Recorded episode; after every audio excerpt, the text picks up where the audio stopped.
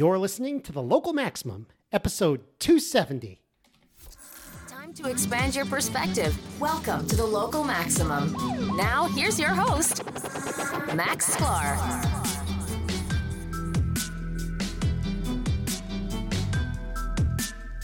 Welcome, everyone. Welcome.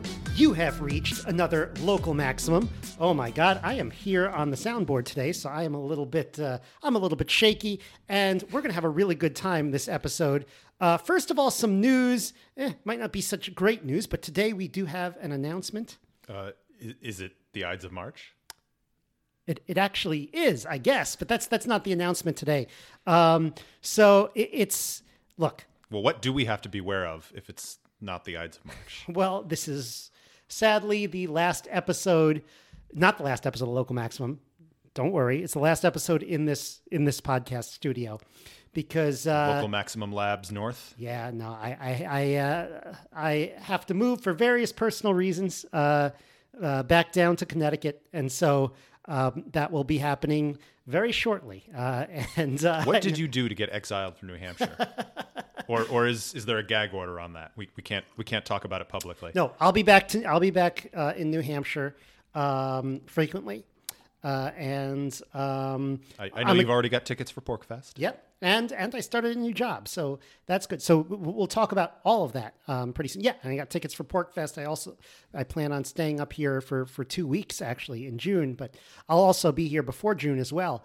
Um, so yeah, I, I, and some people listening who live in New Hampshire, who know me in New Hampshire, are going to be very disappointed about that. I know, um, and I guess you know when I moved up here, it wasn't. Um, you know, it, it was it was during COVID, and I really just had to get the heck out of where I was. Um, and I still like being up here, but for various reasons, uh, it's it's become time to to move somewhere else. And I really, I don't know. It's not like I'm. It's not like I was feeling when I left New York, where I was like, "Got to get the heck out of here." It was more. It, now it's more like, "Ugh, I'm getting dragged Yeah, you're, out of this place. You're you're Uh, chasing opportunity, not running away from madness. Yeah, yeah, exactly, exactly. But the next phase of life is going to be very exciting, actually. I, you know, and um, and I have uh, good reasons to do what I'm doing, which are also very exciting. And so there is a lot of good that comes to the bad. But yes, I am, I'm, uh, I, I'm, I'm a little bit. Uh, sad to be leaving uh, this apartment and and this state of New Hampshire, this great state, the free state, um, and so I'm hopefully going to make it a lifelong goal to come back, whether it's having a vacation home here or just moving here outright, which is uh, which is what I hope to do uh, at some point in the future. All right. Well, you know what? Since it's our last day in the studio, we're going to have a little bit of fun today. I don't think we really did a lot of in depth. Uh, um, uh, we who are we kidding? We can't do a bad job if we tried. We did some research, didn't we? But like, we could just have a little fun today. We've both got uh, a little bit of rum in our coffee over here, and look, we've got matching Oh, mugs. I, I, I didn't got- think we were going to reveal that we were uh, enhancing our performance with illicit substances. I think that's dragging down our performance. I think that's actually good. But you know what? I was thinking I could just get up and uh, and and move around the. Uh... Now, by the way, maybe the editor can kind of edit out my voice and use the one from the from the uh, video. But let's uh, let's look at this studio for a second. I, I, I don't know. Okay, so it's uh, yeah, we've got uh, here is here's the full wall. That th- th- this is actually. Um, it's actually lots of wall on uh, lots of wallpaper up top that we didn't use. This is uh, this is this is wallpaper. This, these are not real bricks. We're, we're giving away all the secrets because here's my nice couch over here. Those of you who are longtime listeners to the local Yeah. maximum will know that in the early days uh, there was footage of the pre-brick wall studio. Oh yeah, yeah, for sure. Uh, this is my whiteboard. I'm doing some work on newmap.ai over here. Super Uh, secret, top Super secret, guy. secret, yeah. Uh, here is, oh, camera is panning too fast. I'm not a cameraman, folks. I don't know what I'm doing. Uh, this is my uh, my lighting. This is the camera that points to Aaron. This is why we need a producer to, to prevent you from going off script like Hey, look at this. this. Yeah. Oh, I am totally off script here. Let's see if we can open the door. Oh, I love this painting. This has actually become one of my favorite paintings. I don't really. Uh, uh, what is this rum? I don't really drink rum, except today we're drinking rum, aren't we? Uh, but I don't smoke cigars. Um, but I, I, I got this in Cuba. I really like this painting. It's just it's. Don't, just don't go much further. You're going to unplug yourself there, Max. Oh, okay, okay. Well, let's just see if we can just peek into my kitchen here. Oh yeah, here we go. Yeah, you can kind of peek into the kitchen. No, I don't think I'll unplug. Okay. famous I'm- last words. Yeah. Also, this this does have battery. All right, let me put this down, um, and then we'll get back to what we're doing. Oh, I also, since I'm moving, I put a bunch of crap on the on the uh, on the. Uh, look at that. Is that a VCR? Yeah, that's a VCR. It's been a while since I've broken one of those out. Yeah. Well, I happen to have. Let me uh, let me get down there. I happen to have a VCR right here. You know what? I don't like the way that this that, that I set up the angle. We're gonna try this again. All right. Let's, uh, let's move this up. All right. I think This is this is thrilling audio, folks. thrilling audio. All right. You know what? We're gonna keep it in there, but you got to keep listening because this is gonna be a fun episode. You could already tell. Come on, this is really different from the previous episodes we've done. Well, I, I think this is going to lead into. Uh, I, I may have changed my opinion on our, our first topic here uh, after that interlude. Uh, yeah. Okay. Because the the first topic is an article from the New York Times, we're getting increasingly serious in our topics today. Uh, we have three topics. Uh, so first, we're going to have uh, um, that one. Then, of course, we're going to talk about GPT four, and then we're going to talk about uh, uh, Silicon Valley Bank, which everyone's talking about. Um, okay. This article from the New York Times over the past week: Would you date a podcast bro? Uh, and uh, apparently, the New York Times is saying, you know, no, you you shouldn't uh, date people who have podcasts. Bad, bad idea.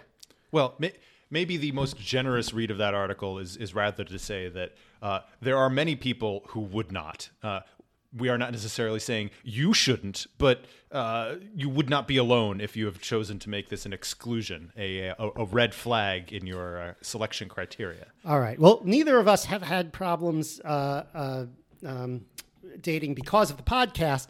Well, uh, uh, I, I I wouldn't use me as a useful data point well, because you were uh, already married when we I- started. yeah. All I, right. I have not dated since uh, being on the podcast, and I was married before then. So Yes, but you're still married, and um, you you have two kids, and so uh, it's worked out rather well. Uh, and uh, I, I tried to get my wife to start her own podcast. Uh, Yeah. For for, for uh, you know, in pursuit of equality. Uh, Well, she should, and you know, she should uh, come on the local maximum to gin up support. We can we can get her started there. Uh, if it's like okay, just try to um, uh, um, get as many converts as possible uh, to our podcast religion. yeah. There, there, there was a brief period where uh, she was she was workshopping the idea of something. I, I think she was calling it. Uh, it was, it was it was in early days of COVID, and I think she was calling it dispatches from the panic room. Uh, but but it, it did, didn't didn't really get off the ground. All right, dispatches from the panic room. That actually sounds pretty good. I would I would listen to that. Um, all right, so here's a quote from the New York Times. We can talk about what the New York Times is trying to do uh, for Ms. Robinson, uh, Robertson. Robertson. Okay, and these are college students that they're interviewing, I believe. Mrs. Robinson, are you trying to Uh, Yeah, no, no, me? it's Ms. Robertson. See what happens when I give you rum. Um, it wasn't just the content of the man's podcast, but that he had one at all. That was the problem. It wasn't that he, his podcast was bad, but that he had one. Uh, like many other women, she associates the form with a certain kind of man, one who is uh, endlessly fascinated by his own opinions, loves the sound of his own voice, and isn't the least bit shy about offering unsolicited opinions on masculinity, sexuality, and women. Many women have taken social media to mock just that kind of programming and the men who make it. Well, uh, that is a that is a pretty big statement, uh, and one that also assumes. That, I mean, you know, there are a lot of different kinds of podcasts. I feel like they're targeting maybe one type of, of podcast, one type of shitty podcast that kind of exists, but that is not actually that common, or maybe it's more common than I think. I just don't know. Yeah, it, it, it's it's uh, a depressingly broad brush. I mean, if we were to uh, flip this around a little bit and and uh, come up with some alternative versions that uh, of of the headline, which probably wouldn't be published in the New York Times, but I, I- don't know, is is Maxim even still a thing? But if if they ran with a headline like "Would you date a woman with her own opinions?" or or if if the uh, the the opening line was, "It wasn't that she had bad opinions. It was that she had her own p- opinions at all.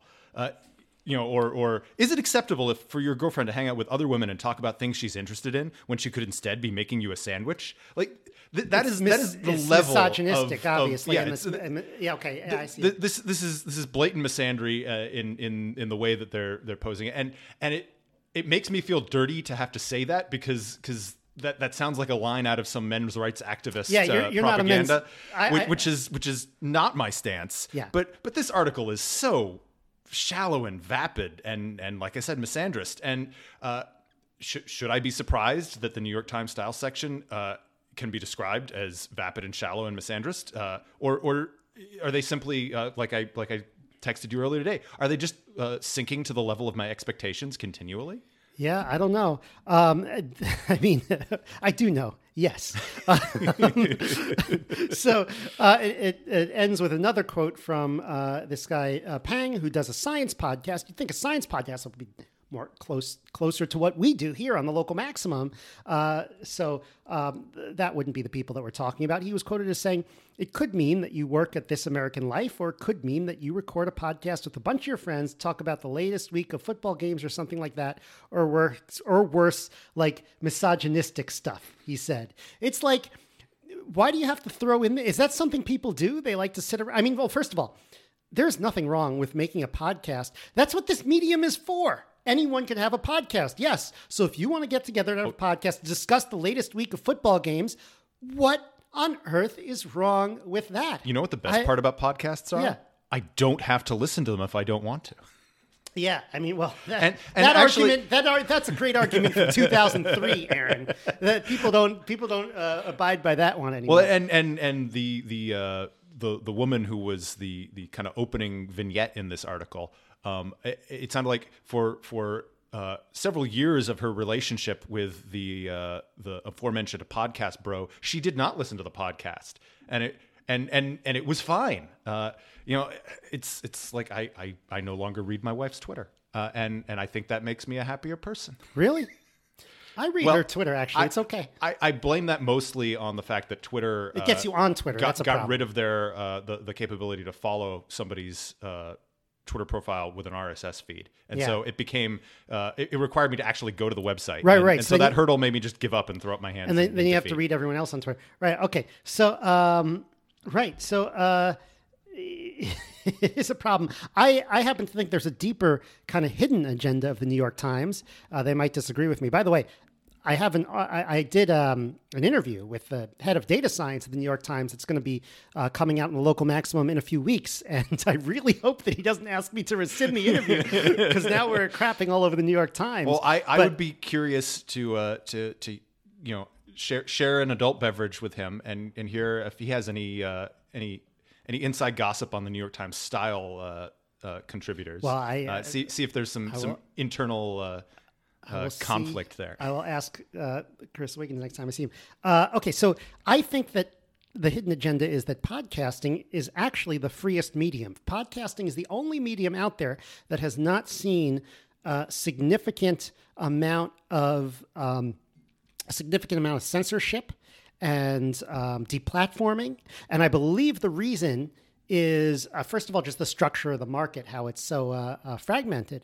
But also, look, I mean, you know, Apple Podcasts and Spotify and all these big players who who who uh, hosts who not they don't host podcasts but allow you to play podcasts. Like they could if they wanted to like put warning labels on things or take things off and they have in some extreme circumstances. But i also think it's it's because the um, the information that you're getting from the podcast is not right in your face. It's not like everyone can be viral. And so- interestingly enough, you, yeah. you could see a situation where something like like uh, Apple with with uh, I guess what used to be iTunes and is now the Apple Podcast Store or, or Yeah. P- Apple Podcast that uh, if if they were the uh, the Goliath in the market, which they they, they probably are the biggest player in Apple distribution Podcasts, yeah. still, uh, but but it's not like on Facebook or Twitter where the platform can decide who to amplify and and who to uh, deboost or suppress or whatever terminology you want to use a for little it. bit, They, like- they can, but Not but there are so many other venues for distribution and and uh, ho- the host doesn't really do that. It's it's about who gets you know promoted by in, in the app. Uh, and so nobody's nobody's talking about that in the same way they talk about you know my, my tweets were shadow banned. Uh, because if you're interested in something you can subscribe to it and you get it. And and they're not they're not uh, you know choosing not to deliver episodes to your feed uh, because uh, you know Joe Schmo's podcast hasn't paid for for uh, you know promotional credits on on Meta or whatever. It, it's it, it's it's even though there there is recommendations and there there is there are you know a, a small number of big players in the podcast distribution arena. They they haven't wielded that power in a way that pretty much every other social media network has. And and maybe it's because it's not a social media, it's it's some other type of media. Yeah. Even though even though there's definitely uh, social and parasocial relationships uh, at the heart of of a vast majority of of uh, these podcasts. Uh, yeah, yeah, e- e- exactly. Um, and I, I think, yeah, th- there's a whole lot of other things that, that, that can be said about this. A couple more bullet points I have about the New York Times is they actually do have a bo- uh, podcast section.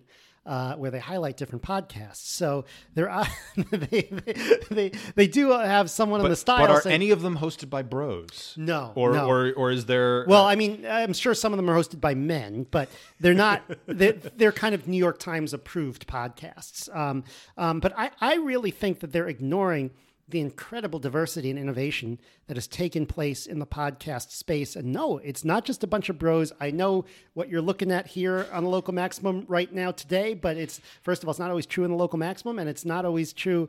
And um, for, for what it's worth, I don't identify as a bro. uh, Yeah, no, I, I, I no longer identify as a bro. No, I never identified as a bro. Uh, but uh, uh, we're not the bro personality types, um, if there is one. Yeah, I mean, it, it is. It is but I'm saying, look, uh, can I just finish my point about?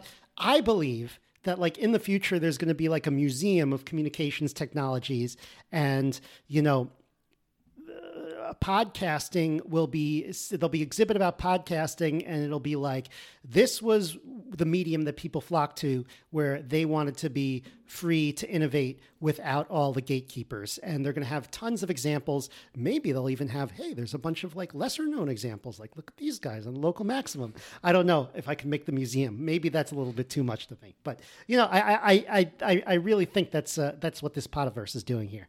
Yeah, it's there's there's a little bit of Schadenfreude uh, to in, involved in, in in looking at them, watching them uh, attempt to gatekeep all the things um, in a, in a world where uh, being a journalist uh, and and that allowing you to automatically get a Twitter blue check uh, no longer has currency.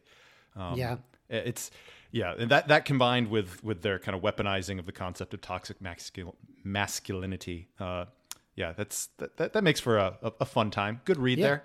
All right, Uh, we're doing some good social uh, social commentaries today here on Yeah. the local max. So- oh, you so- also have this this this quote from Mike from Pennsylvania. Yeah, let this me is in let the me read comments this, section. this one one comment I pulled Okay. out of the, the the responses there. oh, so nice. I, by the way, the New York Times comment section is hilarious.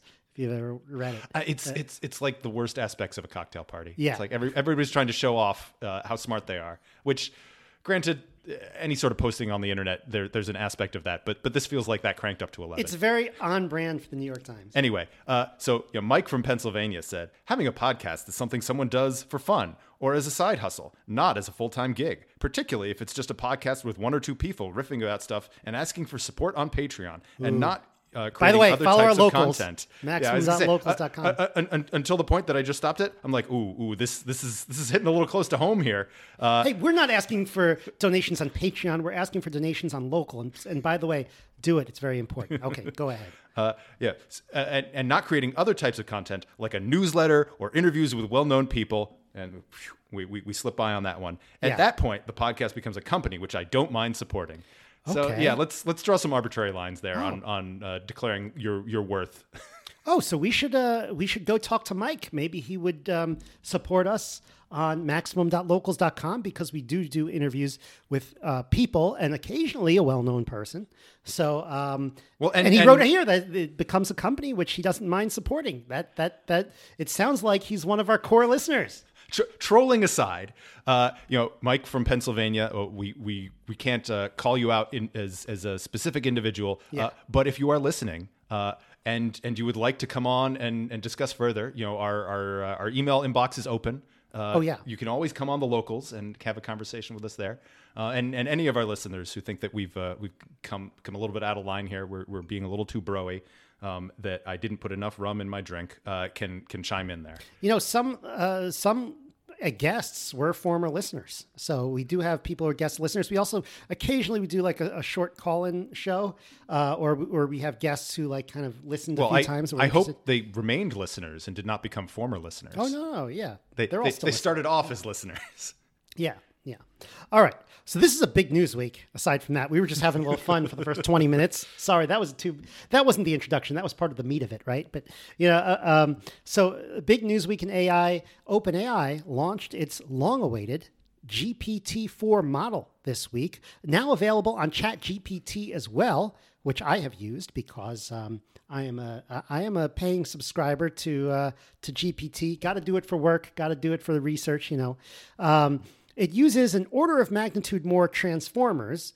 What's transformer? Well, if you think the, the size of a neural network, it just the bigger a neural network is, um, uh, the uh, the more information it can contain, the more interesting uh, functions, uh, the more complex functions that it can uh, that it can that it can hold. So, No, in, in a sense, it holds more information, holds more more intelligence. You, you you mentioned you're a paying subscriber. Uh, being the cheapskate that I am, I, I am not. Uh, but is is is there a single like level of subscription, or or can you be at different tiers depending on on the you know, kind of quality of, No. of so it's it's it's It's it's, a binary. You're in or you're out. I Not think it's like twenty dollars a month. okay. So so it's not like you can pay more to get you know speedier access, more powerful, more options. transformers. Well, they, these are.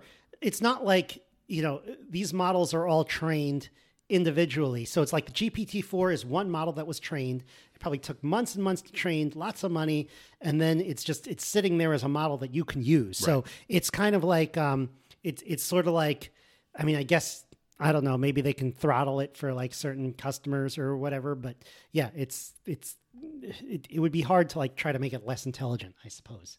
Um, And and is unpaid use uh, just limits your interactions or or Yeah, I think it. I think it just slows you down a little bit, and I think yeah, I think when, when it's popular, when the service is popular, they throttle you a little bit. Gotcha. And also, um, uh, uh, uh, GPT four. You can use Chat GPT four. Um, it's multimodal, um, as opposed to multi-model. which uh, when I was at Foursquare, I was building something that I called multi-model approach. And I build a lot of models, and, and and but management kept calling it multimodal because I guess they had heard that word before, and so they didn't know to call it multi-model. Um, but anyway, this is multimodal. That means it can not just do text, but images, code, things that are different from text, and so it has different modes of operation. Um, and so it can only generate text. It can't generate images like some of these generative AI systems. Uh, but I've noticed that because it can generate text, it can also generate code and it can generate things like LaTeX and HTML and CSS just fine. So even if it can't generate images outright, how long before it can at least illustrate stuff very quickly by like, you know, uh, building a web page or just um, rendering an equation or rendering a graph really quickly uh, without you know without having to do any of that fancy image stuff. Yeah, it well, feels what- like that's right around the corner. One of the examples I've seen circulating is is somebody who who sketched out. I think it was literally on a on a cocktail napkin, you know, with a with a ballpoint pen, um, a design of a website. Uh, then took a photograph of that, submitted the photograph to GPT-4, uh, and and it created that website, um, which which is pretty slick. Yeah. Yeah, very slick. A few more uh, headlines uh, from TechCrunch. OpenAI is testing a version of GPT-4 that can remember long conversations. The quote is OpenAI has built a version of GPT-4, its latest text-generating model that can remember roughly 50 pages of content thanks to a greatly expanded context window. Is, is that the the twenty five thousand word uh, number said- that I've seen tossed around I suppose so. Yeah, uh, and the article goes on. Yeah, twenty five thousand, about fifty pages. Uh, uh, the article goes on. That might not sound significant, but it's five times as much information as the vanilla GPT four can hold in its memory, and eight times as much as GPT three. oh, I see. So so this is the OpenAI. For wait, so there's GTP4 vanilla, and then there's the OpenAI version of GTP4. Well, well, no, they're they're they're all OpenAI. OpenAI is the company. Okay. Um, I I'm not sure if it's like um, if they actually trained multiple models, which I just said before that they didn't, or if it's the same model that they're adding. Just giving more, resources. Yeah, yeah, yeah. Like, um, uh, uh, like um, if it's a recurrent neural net, like they can kind of Yeah, um, well, 'cause run I, I, I know one of the things that they it- talked about with GTP three was that if, if you interacted with it long enough, it eventually you know stuff eventually dropped out the back of its memory buffer. Yeah. And so that's what's happening when you play tic tac toe, I think. And so I th- that's what I tried. And, and if you remembered when GPT three came out, we uh, or Chat GPT came out, we were talking about in the program only a few months ago. You know, this has gone fast. Uh, by the way, what what episode is that? We should probably uh, we should absolutely link to that episode. Uh, that was probably episode.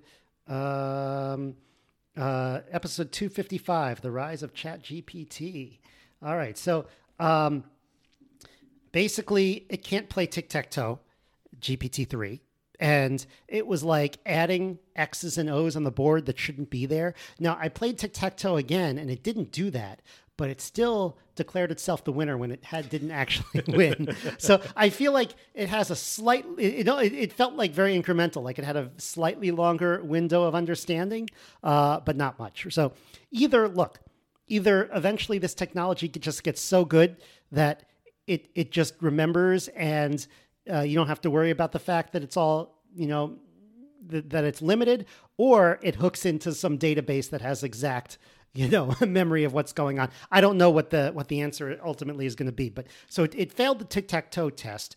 Um, but I, I know we just watched the GPT-4 developer live stream, and so there are a lot of interesting things you could do with it, particularly in terms of um, having it generate code really quickly Python code, website code, JavaScript, HTML. And that I think is going to be very useful for me on the job. I think it's going to make me a lot more. Um, it's it's going to make me a lot more productive. The question is, is it going to replace my job? I don't know. I mean, I assume that for now, it's just going to se- seem like I'm really productive. Um, but then, you know, the companies might be like, well, we don't need to hire that many more engineers. I don't know how that's going to work. Uh, so uh, it's it's it's. I assume that there is going to be a role in the future for data scientists, for machine learning engineers, for software engineers, for coders, for infrastructure engineers, for, for data engineers, for all of that. But it's just what is the nature of your job? It's probably going to be changing quite a bit um, over the next few years. And I'd like to actually hear about how people think the nature of their job is going to change. So, Yeah, I mean, there, there was a lot of talk with um, what was it Stable Diffusion and some of the uh, the graphical uh, uh, AI tools that uh, it's it's going to make the move for for kind of mid tier artists uh, that that that may disappear uh, and be replaced by uh, AI prompt generators. You know, people whose whose expertise is is not necessarily in Photoshop, but in manipulating uh, you know the the the criteria correctly for for uh, talking to something like stable diffusion to get the results out that you want. yeah, Uh, stable diffusion. That's what I was looking that at. is that is indeed a skill set, uh, Yeah. or or at least something that you can learn and, and get better at. Yeah, and so two two points. I mean, the point that I was making before, but now that I realize the the word for it is stable diffusion because I was I was fetching for the word is okay. How long before it could just render HTML and LaTeX right off the bat? Probably very quickly. And then how long before it just integrates something like stable diffusion and you could just do that? Instantly? So it's- uh, it- almost. Oh, th- I mean, maybe a few years, but yeah, it's in, coming. in in the the engineering and, and and project world, there's there's a lot of talk about you know defining requirements, um, Mm-hmm. which uh, probably will take on a, a a slightly different uh, aspect to it in this context. But but the the the heavy lifting of the project is is no longer necessarily the implementation as it is learning how to properly specify what it is you want done, yeah. and I- then then is- the AI can turn the crank on that as long as you've Right. clear you've you've set up the right requirements. think about this. This is an incredibly impactful, uh, inc- incredibly impressive piece of technology that they have here with with GPT, uh, because you could almost write instructions like you'd write instructions uh, for a human, and even though it really doesn't understand it in the same way a human does, uh, it it gives you very good results. And I've sort of thought of it as um, as kind of like doing research on the internet or doing research on Wikipedia, where it's great starting place, and sometimes it gives you the right answer right away. And but you can't, you have to double check things that you see on it, but you don't always have to double check because, uh, like sometimes in Wikipedia, you kind of have a sense of, you know, okay, like I know this is right, and I I don't. uh, This is not life or death, and I can just go with it. Or you know, if it's if you're trying to debug something, like how do I change my account on this service. If you ask GPT that, it'll give you a list of steps. Try the list of steps. Usually it works. It's probably better than asking Google at this point, where you might get into someone's YouTube video and then you click the video and they're like, Welcome to my video. And why don't you smash my like button? And I'm going to explain some good stuff for you. And then you're like, Well, where are you going to, or, you Hey, know, hey, don't don't be so rough on the YouTuber bros. yeah, okay, sorry. They need to get dates too.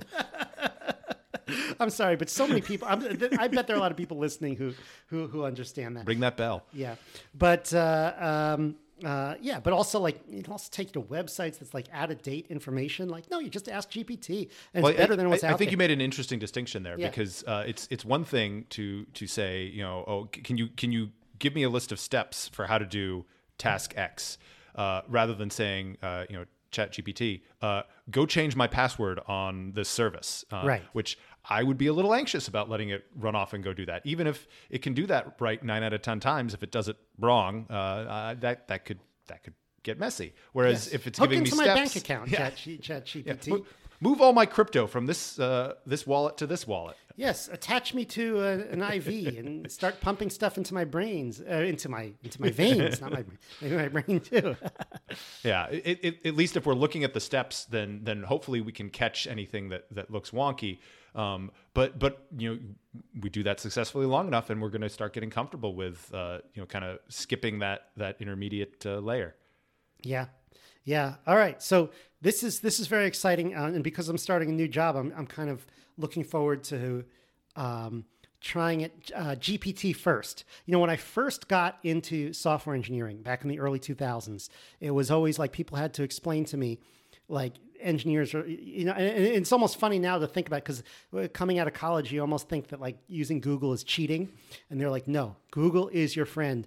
Use it as much as possible to be as productive as possible. I had to be explained this back in the day. Yeah. and now i think we're jumping to G- gpt and it's like no I, this isn't cheating. I'm going to use this uh, to my best advantage to, to just uh, give me give myself the biggest advantage i can to to move as quickly as i can. And i feel like um, I don't know. I don't know if I'm any good at it, but I feel like I'm gonna. I feel like not using it is worse than using it. So Well, there's there there's there's definitely the um the the derisive term uh, you know script kiddies, which is which is uh, you know kind of the Hmm. I've modern equivalent is is maybe people who uh, don't really know how to code; they just know how to copy things from Stack Overflow. Yeah. but it's it's the idea of you know taking somebody else's code that you don't understand and running it, and that you know the the the, the old school. Uh, uh, tack on that would be well that, that doesn't make you a hacker you're just a script kiddie um, but you know if uh, a, a more modern uh, view might be that you know if, if if you're getting results then who cares yeah, it's you know um, it, it doesn't matter until it does when thinking about copying things from Stack Overflow, the dirty little secret is that that we all do it. Um, now, look, I have kind of. Uh, I have both like an, uh, a, practical and an educational background in computer science. You know, bachelor's degree in computer science from Yale, um, master's NYU, all that. Does that help? Um, like because I actually understand how algorithms work. I've taken many algorithms classes. I've studied algorithms very carefully. Um, I've studied type systems very carefully. But look, there are other aspects of coding that I haven't studied very carefully. Um, you know, for example, um, you know, some of the infrastructure type stuff I know uh, a lot less than than some of the infrastructure engineers. Um, and so I kind of feel like I'm a, I'm kind of a boot camp guy when it comes to that stuff. So it's like, does the does the in depth knowledge does the does the theoretical knowledge help you? And I I'd like to think the answer is yes. I I I mean, maybe I, maybe it's like, you know, maybe sometimes you feel like not so much, although there are people who, who adamantly say yes and, and, and know that it, that, that it is helpful. But uh, what, what's the, I think they're probably right, but w- w- what's the, um, Well, yeah, in- uh, what's in the, I don't have a great way to think about this. in, in in a perfect world you would understand everything at every level all the way down you know Yeah. from from soup to nuts top to bottom uh, and that would make you uh, better at at you know writing code or whatever implementation it is you're doing but uh, there's there's probably a point of diminishing returns there where uh, in order to accomplish your objectives uh, it, it it is you know for, for you to write the type of code that you're doing it is not necessary for you to know uh, assembly or, Oh, or, sure. or to be able to Yeah. write it in binary. Yeah. Um, now, if you did, you could probably optimize some more and do things in a more efficient way. But is is is that gain worth the uh, the additional uh, investment it would take to to uh, have that level of knowledge and expertise. Almost certainly not. Yeah, I, I feel like some of the in-depth knowledge gives you the the intuition, the um, the ability to solve problems. Maybe that's the value Yeah. of the education. Um, Well, and and, and not everybody uh, will have the capacity to be an expert in all things. So Oh, so no. there's there's a, a specialization aspect of that too. That you know if if, if you only have a certain number of uh, of skill points to invest, you got to pick where to put them. Yeah, yeah.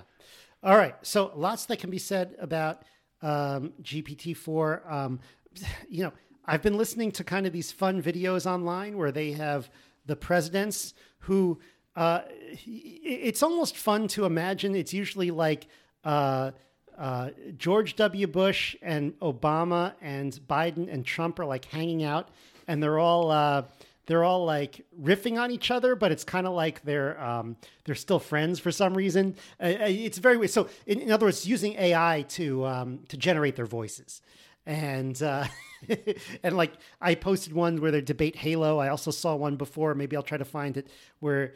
You, you, do you know those uh, videos where people are putting like categorizing things into tiers and there's an A tier and a B tier and a C tier and then there's an S tier on top? They're like categorizing all the Mario games and then they were disagreeing and like you know like Trump would be like, no, that's a that's a terrible game. I don't know what you're talking about. And Biden was like, no, I think it's an A. And then and Obama was like, you know, we're just going to put this on a C and move on. I'm sorry, I do very bad voices, but you know, I, I, I maybe I got somewhat of a cadence, but not the. Uh, uh, not the articulation, um, not the timbre, but um, but these are really fun to listen to because I don't have to do the voices. Uh, GPT can do it, and it makes a lot of like really fun. Uh, oh, you you put the one on Dungeon and Dragons here. Yeah. uh, it makes a lot of like kind of uh, funny meme material. Yeah. I, I, I I haven't looked into how, how it's created. Whether literally all you have to do is feed a script into it, and and it uh, it it creates the audio for you, or or what level of you know kind of tweaking and customizing is being done versus it comes out full, whole, you know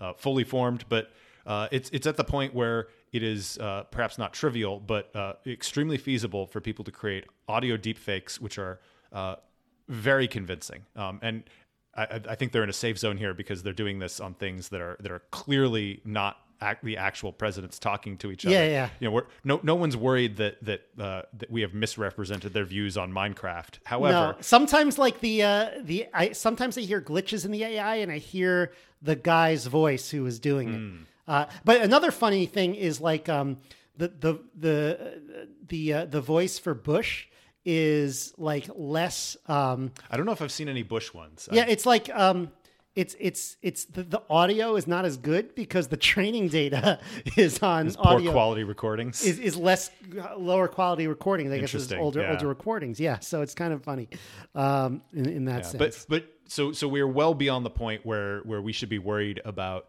audio deepfakes of presidents or presidential candidates or or any politician Yeah. uh, saying something that is uh, you know potentially controversial or, or inflammatory or or or whatever.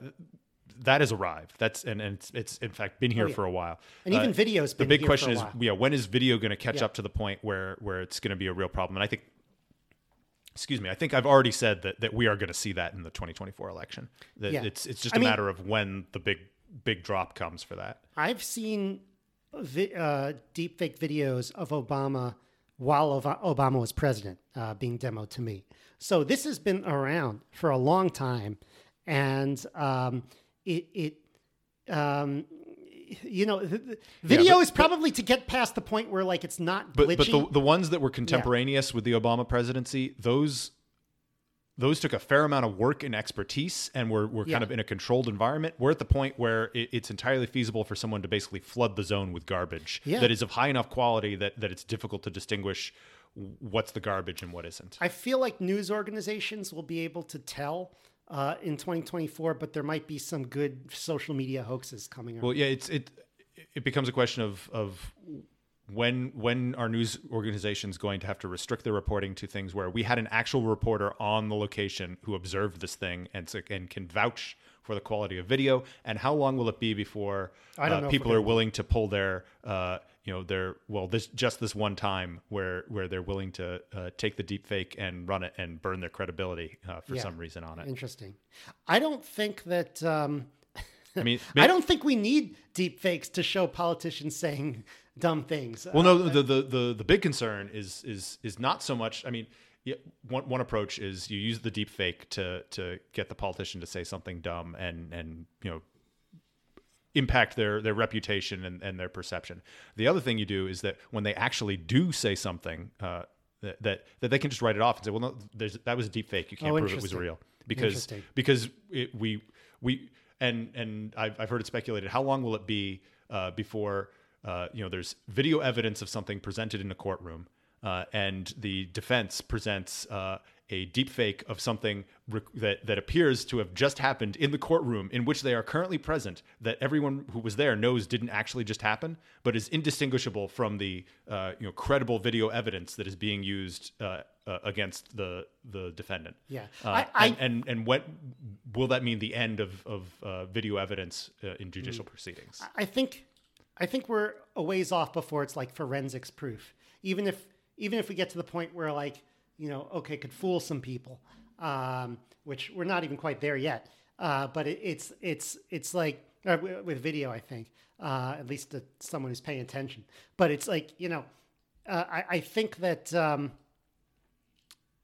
yeah, I mean, we, we can get there at some point. I just don't think we're we're right on the doorstep yet. It- it's coming in our lifetimes for sure. oh, yeah. Whether whether it's And- in the next year or two is is an open question. What if someone is elected president and then you have deepfakes saying this is what the president says we should do? That's an order. So, but it, but the president said no such thing. You could have a deepfake coup yeah. in, in a country or, or in, any organization, really. Well, well, there, there was the, the classic incident of was it was it Reagan? Yeah. Um, who who was doing like basically a a, a, a mic check um, before uh, uh, going live on television for a for a speech from the I think it was from the Oval Office. Yeah. Uh, and he says, you know, uh, you know, we, uh, you know, we we we have. Uh, just passed legislation outlawing the existence of the Soviet Union. The missiles launch in five minutes. Oh, my God. And Yeah, and yeah, it- part of that accidentally was broadcast. Yeah. Uh, you know, now imagine if if instead of that being just you know a gag in the White House and and everyone is immediately you know cleaning up that mess, if uh, you know the Chinese uh, put something out like From that the Reagan administration. that you know to to uh, and uh, you know and and get it to the right people and time it just right so that I don't know maybe North Korea decides it's time to uh, to hit the big red button or or Iran decides that uh, you know ball, balls to the wall it's it's time to throw everything we've got at uh, at, Pakistan. Uh, you know it, it, it, it may not take much uh, injected into just the right moment to nudge uh, things to catastrophe because because we've come so close uh, without deep fakes before. you might have to get like um, cryptographic signatures on on orders all the time or on i mean we had an episode uh, actually and this reminds me of an episode that i've long forgotten on the local maximum. This was i believe back in 2021 i'm, I'm trying to figure out what this is. It was definitely something along the lines of like uh, how to um, let's see was it june 2021 it, it was something along the lines of like how to oh here it is. Was, was it talking We're- about using LBRY? no no no it wasn't LBRY uh, with, with um, that was the one with Jeremy Kauffman. Is episode 167 on on wordproof where it was somebody who wanted to timestamp everything um, online. And so and not only timestamp but maybe you could also cryptographically sign it and that would kind of um, that would kind of say like hey if i'm going to give a presidential order i better cryptographically sign it with something you know i own uh, and sign the you know sign the video as well and sign the video of me signing it just so that it's like it can't be faked. Because in the future you know uh, maybe all of that could be faked. Um, so that could be an interesting uh, that could be an interesting idea if it, if it comes to that. We better hope that quantum computing doesn't break uh, encryption which i have an episode on quantum computing coming up uh, Yeah, very makes, soon makes me think of the nuclear f- football and the biscuit. But Yeah. uh, a- any, anyway, we've we've gone a little bit of field here. Yeah. Um, All right, uh, on to the next topic because uh, I mean I almost forgot like um, um, about this next topic, and we've been forty five minutes into the show, and I, I, I literally just just it slipped my this- mind. Is our banking system falling apart I mean, this, right now? this is old news. It's like almost four days old now, right? Yeah. Okay. So um, apparently, this is uh, this is the third story. Silicon Valley Bank Uh, yeah, our banking system almost collapsed over the weekend. Silicon Yeah. Valley We- Bank. Did, did it start on Friday or, or was it really Thursday. not until? I think okay. they. I think uh, the FDIC, uh, the government came in and shut down the bank on Friday. Thursday though, was the start of the bank run. So yeah, this has happened fast. Um, Silicon Valley how, Bank. How fast did the the, the uh, savings and loan collapse back in? Well, Oh, n- now now I'm that. mixing up my my banking Yeah. collapse because savings and loan collapse was what the 80s. Yeah. Uh, but but then there was the you know a, a collapse that happened. Lehman uh, Brothers. Well, I'm, I'm, uh, I'm thinking back to like the, the Jimmy Stewart era because Oh, that was that was way before that. It's a You know, Wonderful but, Life. But yeah, how, how how quickly did those did those happen? I probably very fast because once it starts happening, then there's a panic, and you don't really. I mean, that's the definition of panic: is you don't really have time. If people panic slowly, then it's not really a bank run, is it? Well, well, I, I'm I'm thinking less less in terms of like, well, that bank fell quickly, but but did did it spread across the nation quickly, or or you know in a in a time when communication wasn't as fast, it, it was they Oh, they yeah. contained the contagion. I don't know. I, I, I, I don't know the answer. I don't know the history, unfortunately. That's a good question. Um, but Silicon Valley Bank, that's the second largest bank Now failure was was Lehman the in the American biggest? history. Uh, no, Wells Fargo. Oh, Wells When did Wells Fargo uh, fall apart? Um, I'm trying to remember when and, that and yet was, Wells 'cause I- Fargo is still around in, in some incarnation. yeah, collapse. When did that? Um, when did that? I've, I want to say 2010, but I felt like it wasn't really a big deal when it collapsed Hmm. in 2010. Like it wasn't. Um, it, it wasn't. You know, because that was after the financial crisis, right? And so, uh, yeah, I don't. I don't remember when that was. Um, I'm sorry. and yeah, Wells, Wells Fargo is still around. So, uh, or or could I be getting the the, the name? No, was it Washington Mutual? I'm sorry. Ah, okay. Ah, that's it. Washington Mutual. Colla- oh my God, I'm going to start a bank run on these poor people at uh, Wells Fargo. Now, uh, Uh, Wel- yeah, Wells okay. Fargo has done enough bad things that they deserve it. Washington Mutual collapsed in 2008, along with you know those other other companies like Bear Stearns and Lehman Brothers. Lehman Brothers uh, collapsed several times, I Now, believe. wasn't wasn't one of the Lehman guys on the board at uh, S- SVB? I I wouldn't be surprised. I mean, it it's it, it's a small world, so Um, Yeah. they they not. I, I don't think many of the uh, the Lehman Brothers folks uh, left the profession. I think they just shuffled around to other places. Right. So the FDIC stepped in and bailed out depositors. Uh, the FDIC is um, it's insurance. They're required to bail out depositors up to two hundred and fifty thousand dollars. Uh, but because a lot of these were companies, startup companies at that, uh, that have to make payroll, two hundred fifty thousand dollars is um, not nearly well, and, enough. and and I think technically uh, corporate accounts are not covered by FDIC insurance, but I'm not I'm not positive. So I that. think I think they stepped in and, and covered everybody. And so there's the question of like, is that a bailout? Um, that's kind of a controversial or, thing. or at least they're saying that everybody is covered. I mean, Right. n- not everybody has gotten their money out, so we don't know if they'll Oh, successfully ha- have do that. not? but- I thought they got it out this week, but I could be Oh. wrong. Uh, we, I guess, we didn't do enough research on this one. Uh, but, uh, but right, if, if if the money was locked up um, on on Monday, I think we would have heard about it because that would have sent shockwaves um, throughout the system, is what I heard. But I could be wrong with that. Uh, uh, wrong about that. Um, and so, yeah, they're not bailing out the owners of the bank. They're not even bailing out the bondholders of the bank, um, just the depositors. And so, uh, uh, you know, mm, I want to do a little bit more research on that, on on, on, on what that means. Uh, but yes, there are other banks in trouble. Uh, Credit Suisse, uh, Credit Suisse. What am I saying? Like, what am I French? Uh, Credit Suisse, Signature, which is um, Barney Frank's bank. Barney Frank wrote the Dodd Frank bill. Um, that protected the banks, and then there's this whole blame game going on in terms of what ca- what's causing it. Um, the kind of the, the proximate cause seems to be the interest rate hikes that have gone up very considerably. And for the first time in our working lives, uh, we have a significant interest rate right now. And so um, that means that uh, when these um, companies bought um, bonds that pay out a certain amount, well, that pay out money in the future, uh, the value of those bonds have gone down because now you know people can get a lot And- more and- money in the yeah. I'm I'm, I'm So- no expert on the bond market, but generally it, it goes in the opposite direction of interest rates. Yeah, yeah, exactly. Um, other people have said that it's the spillover from the crypto contagion. I believe that Barney Frank said that, uh, which is, um, you know, in response to uh, Joe Biden, who said it was a banking law from 2018 that seemed to relax some of the provisions from uh, Dodd Frank, uh, Biden uh, used that to blame Trump for it. Um, and so you maybe know a little bit more about that. It was Yeah, I, I, I believe there was a, a change to the, the, the ruling that that uh, before before the relaxing of those regulations, uh, there was a, a fifty billion dollar threshold where if the bank had had holdings uh, in excess of fifty billion dollars, they had to meet certain uh, additional reporting uh, uh, requirements or or uh, you know.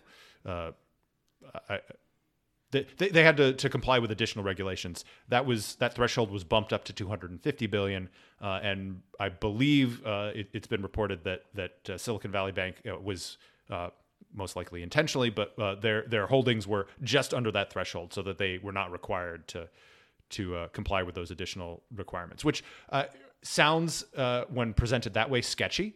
Um, but you know, it's it, it is entirely reasonable that if I can do uh, you know, for for if, if I keep my my my holdings or my income or my earnings under X, uh, I don't have to deal with onerous requirements that uh, have additional costs and, and overhead required.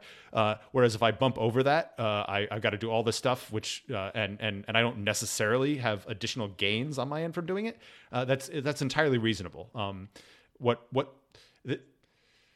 This gets to one of my pet peeves that uh, what people call a loophole, and I haven't heard anyone talking about a, a you know banking or regulatory loophole explicitly yet, but but it's very much the same uh, behavior. What what some people call a loophole, uh, others can can uh, accurately describe as complying with the law. Yeah. Um, all right. So, uh, yeah. So that I, I think that banking laws sounds like that's just a red herring. That's just so that Biden can say like uh, it was uh, Trump's fault. And then, of course, you know there are people who uh, are, are blaming uh, you know wokeness in the banks. The social justice warrior like Tucker Carlson was talking about how uh, one of the risk, I think the head of like risk management at the bank was spending a lot of her time on. Um, you know, on political causes, on social causes.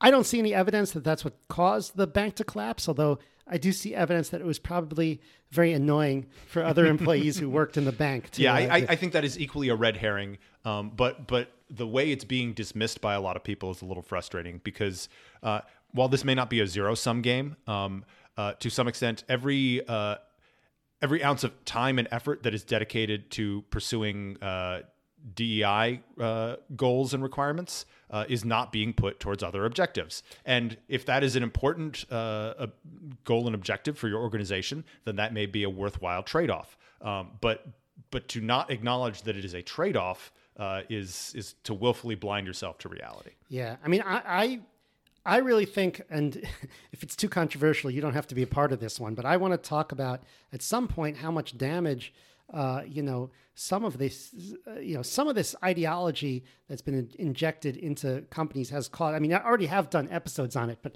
I kind of, I haven't feel like I haven't done one that like uh, uh, attacked it dead on um, you know, with my thoughts on it. But um, you know, maybe I will soon. Um, anyway, the significance will play out soon enough. I want to also, if I could say, I told you so.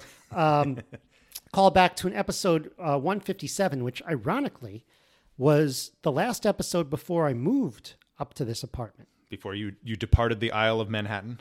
Uh, no, no, I was actually in Connecticut. At Oh, you time. okay? Yeah. Um, that was that was the brief moment when I was broadcasting from my parents' basement, like a real podcaster should.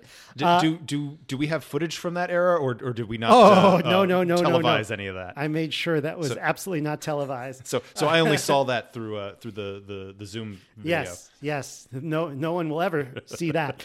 um, so, uh, um, but yeah, now it comes full circle. The, the last week here, that episode was entitled uh, "157: Financial Tsunami on the Horizon." Uh, I, I quote myself: uh, "The cha- the changes to our financial and economics," and this was in um, February of 2021. The changes to our financial and economic system are Uh, uh, is like a tsunami on the horizon. And i and we see it coming closer and closer to our shore. And we have some we're experiencing some big waves first and we're like was that the tsunami? And no it's like the small tsunami and the bigger one is still out there. So that's going to crash in a few years and we will be along for the ride. If i could use that if that metaphor has landed properly. And then you responded well now i, I well now i'm truly terrified so thank you for that. So that was towards the end end of that show. Um, and uh, yeah, since then we've had um, kind of runaway bubbles and inflation, followed by high interest rates, followed by all of these like crypto bank runs, not just the price collapsing, which happens all the time, but all of these crypto companies holding people's um, holding people's hard-earned money just kind of collapsing and and and locking people's funds and then now to see that moving into the banking sector itself is is kind of scary. I feel like we are experiencing this tsunami and i i don't know if if uh, like a true bank run is going to be allowed to happen, but s- some domino is going to fall somewhere. I feel like I feel Yeah, like the I- other shoe is going to drop. I'm, I- I'm, I I, was- am still terrified. I was not worried uh, uh, until on the drive over. Uh, I was listening to another podcast uh, on on a completely well, not completely unrelated subject, but but not focused on this explicitly. Um, but it but it triggered some some some thoughts uh, on my end, uh, and and and I was actively considering, you know, should should I maybe go to the bank and withdraw, you know, just under ten thousand dollars so that I have a significant amount of cash on hand because right right now I've got you know like what maybe 50 bucks in my wallet. Uh, and if for some reason my bank went down, uh, even, even if the money, you know, maybe wasn't gone, but if, if for some reason I couldn't access it for a couple of days, uh, what am I going to do? Yeah, yeah. Move to crypto. That's what. um, all right. So I think uh, I think that's uh, good enough. Now let me see if I can get the right animation or not animation. If I can get the right. Um, if I can get the, the You, you got a 50 50 chance. And either way, uh, it's, it's going to be entertaining. all right, let's go to the segments. And now, the probability distribution of the week. All right, the probability distribution of the week. You well, have chosen wisely. we're just having a crazy old time here. We don't have time for very complicated distribution today, do we? Uh, so, and because we're doing continuous distributions, and we've already done some of the simple ones like uniform, you know, uniform, whatever. Um, we're going to talk about the exponential distribution. I think that's pretty straightforward, right? It's just like, um, uh, like e to the minus ax. Uh, or, or, but well, I mean, it, it all has to integrate to one, but it's basically the support once again is positive numbers. So you're picking a positive number, and um, the um, the uh, uh, probability of just the probability density of any given number as you as you get higher and higher is um, has an exponential decay on it, and that works because if you integrate if you find the area under the curve off to infinity that's a finite number. So that works. Uh, i should also point out point out it's the basis for a lot of stuff. So we talked about the gamma distribution last time um, Was, was that our most recent? It's been a while since we've done a distribution. Uh, or, or I guess you did a, a, a, at least one yeah, solo. in episode 268 Uh, yeah so that's when i did the gamma distribution. So this is actually a special case of the gamma distribution. So um, so uh, it's a special case worth worth mentioning. Um, and also it's kind of uh, not a special case, but a building block of the Laplace distribution.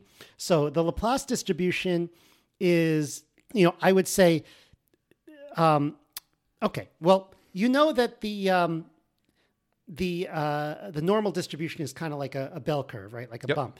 The Laplace distribution takes an exponential distribution and kind of like reflects it over the line, so it kind of copies it. So instead of a bump, it kind of crests up to like a point on the wave, and uh, it's it could be used as another form of like a normal distribution. You know, it's got like it's it, it has very different properties from the normal distribution, but it has actually some similar similar properties.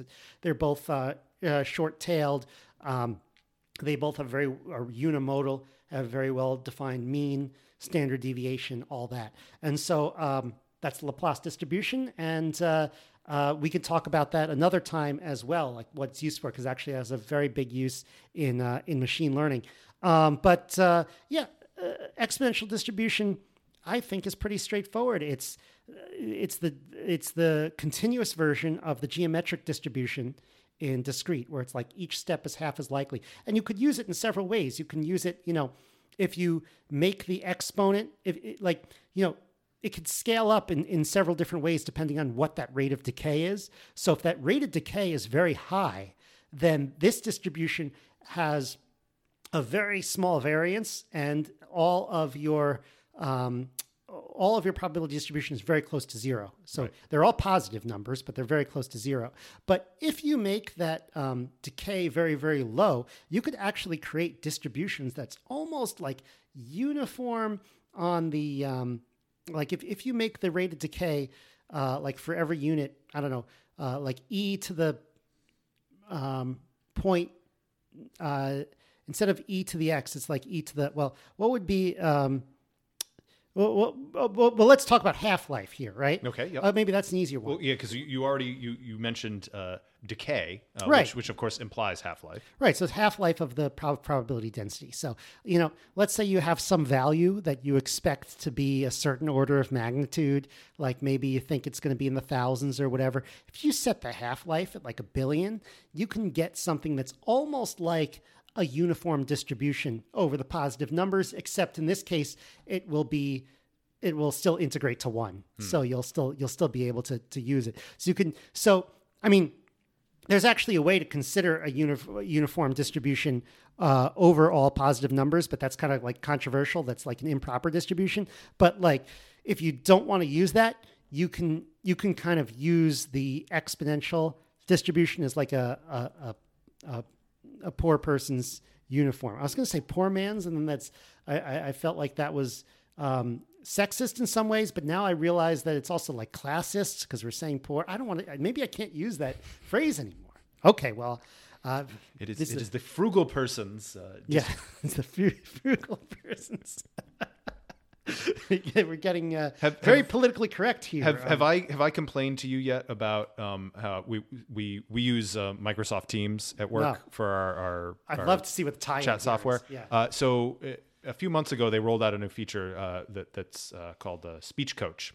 Okay. So when I'm in a meeting, uh, it it basically records and analyzes everything I say, and it'll give feedback on things such as you know you've got a lot of uh, filler words. You're saying you know um and like and you know a lot. You know it'll count how many times you say Oh. each of those. well, thanks for not telling me as we use the podcast.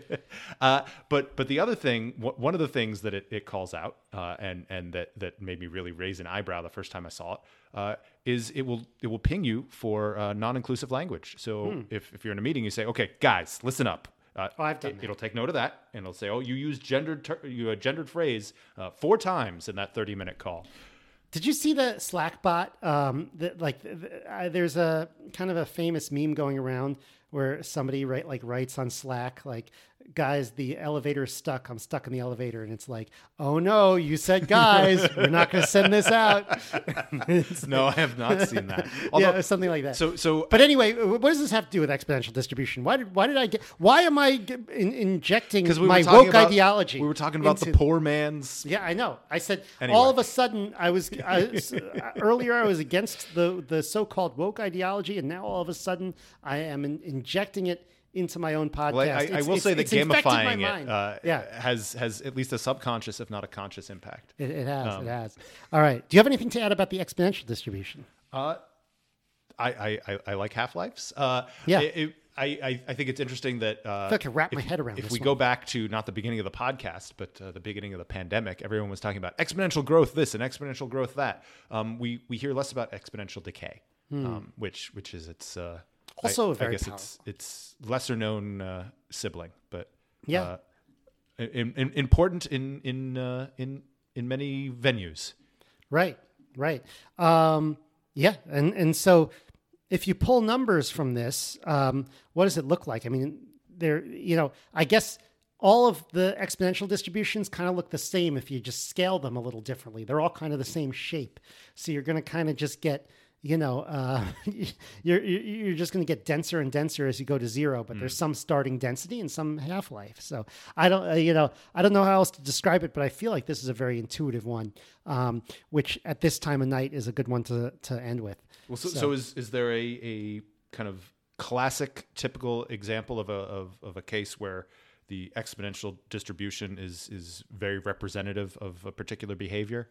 Um, well, I think it's a very good. Um, I mean, we, we, we already mentioned Half Life, but Yeah. Well, I think like um, if you go back to the gamma distribution, when when um, uh, trying to come up with like a distribution about around the rate rate of something, uh, a gamma distribution is often a very good prior, and because an exponential distribution is um, is uh, a special uh, case of that. I think that that is also a very good prior for rate.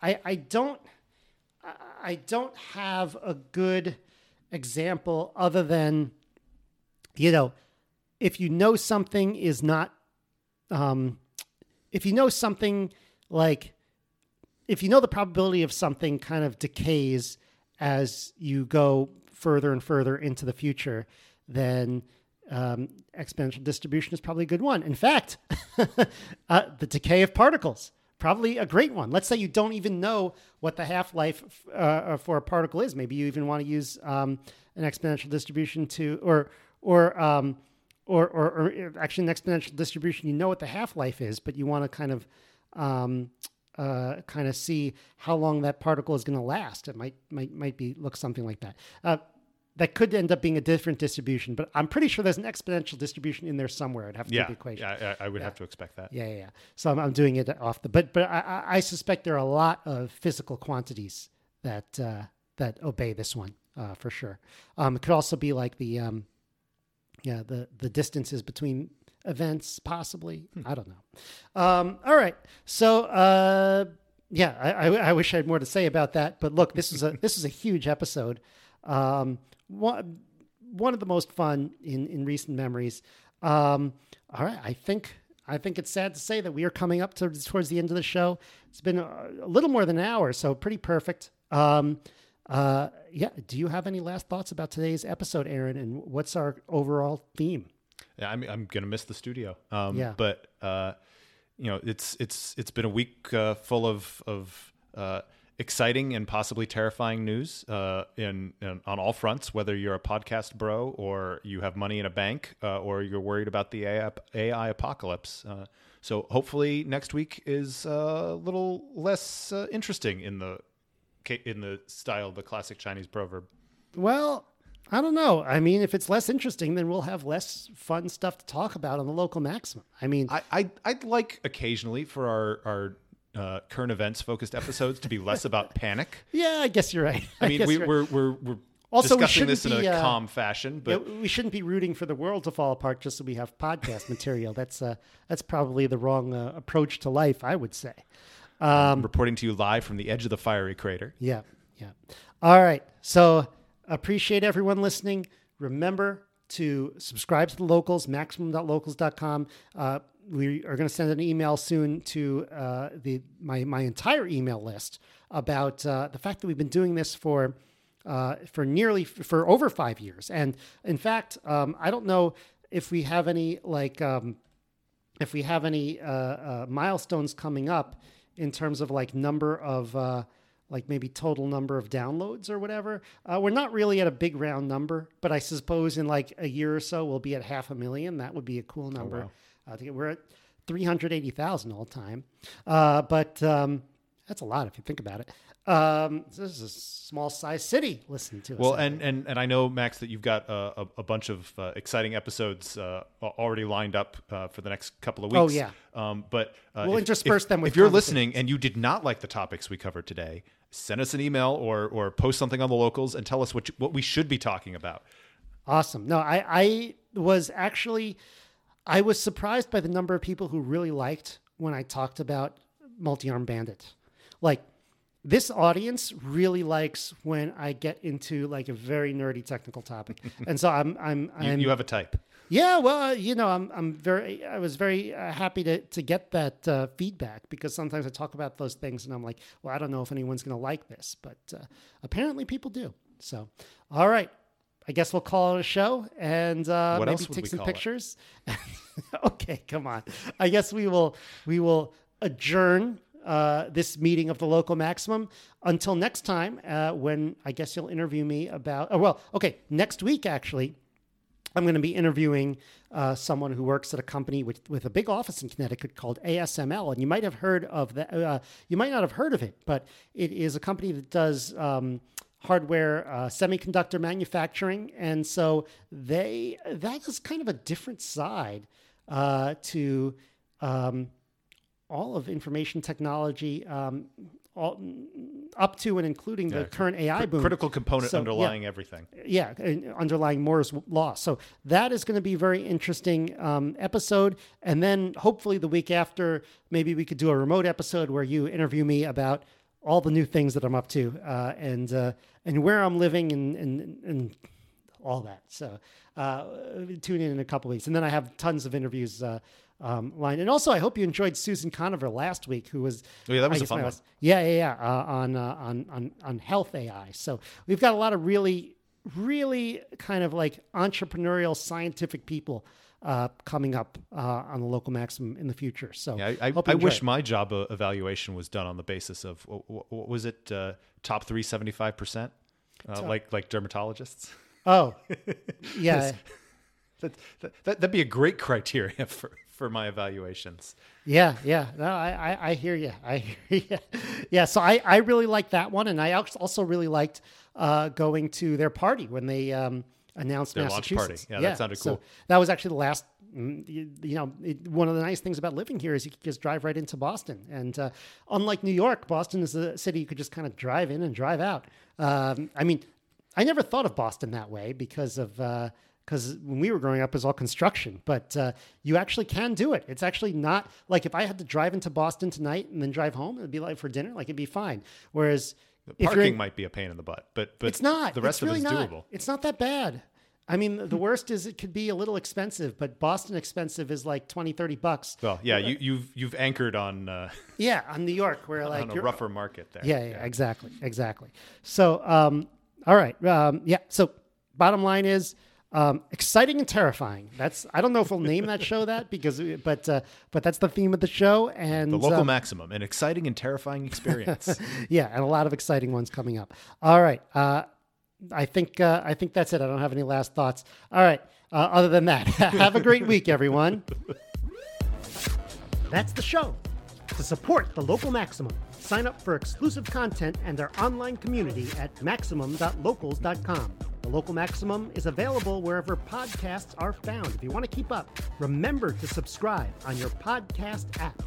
Also, check out the website with show notes and additional materials at localmaxradio.com. If you want to contact me, the host, send an email to localmaxradio at gmail.com. Have a great week. Feel the power.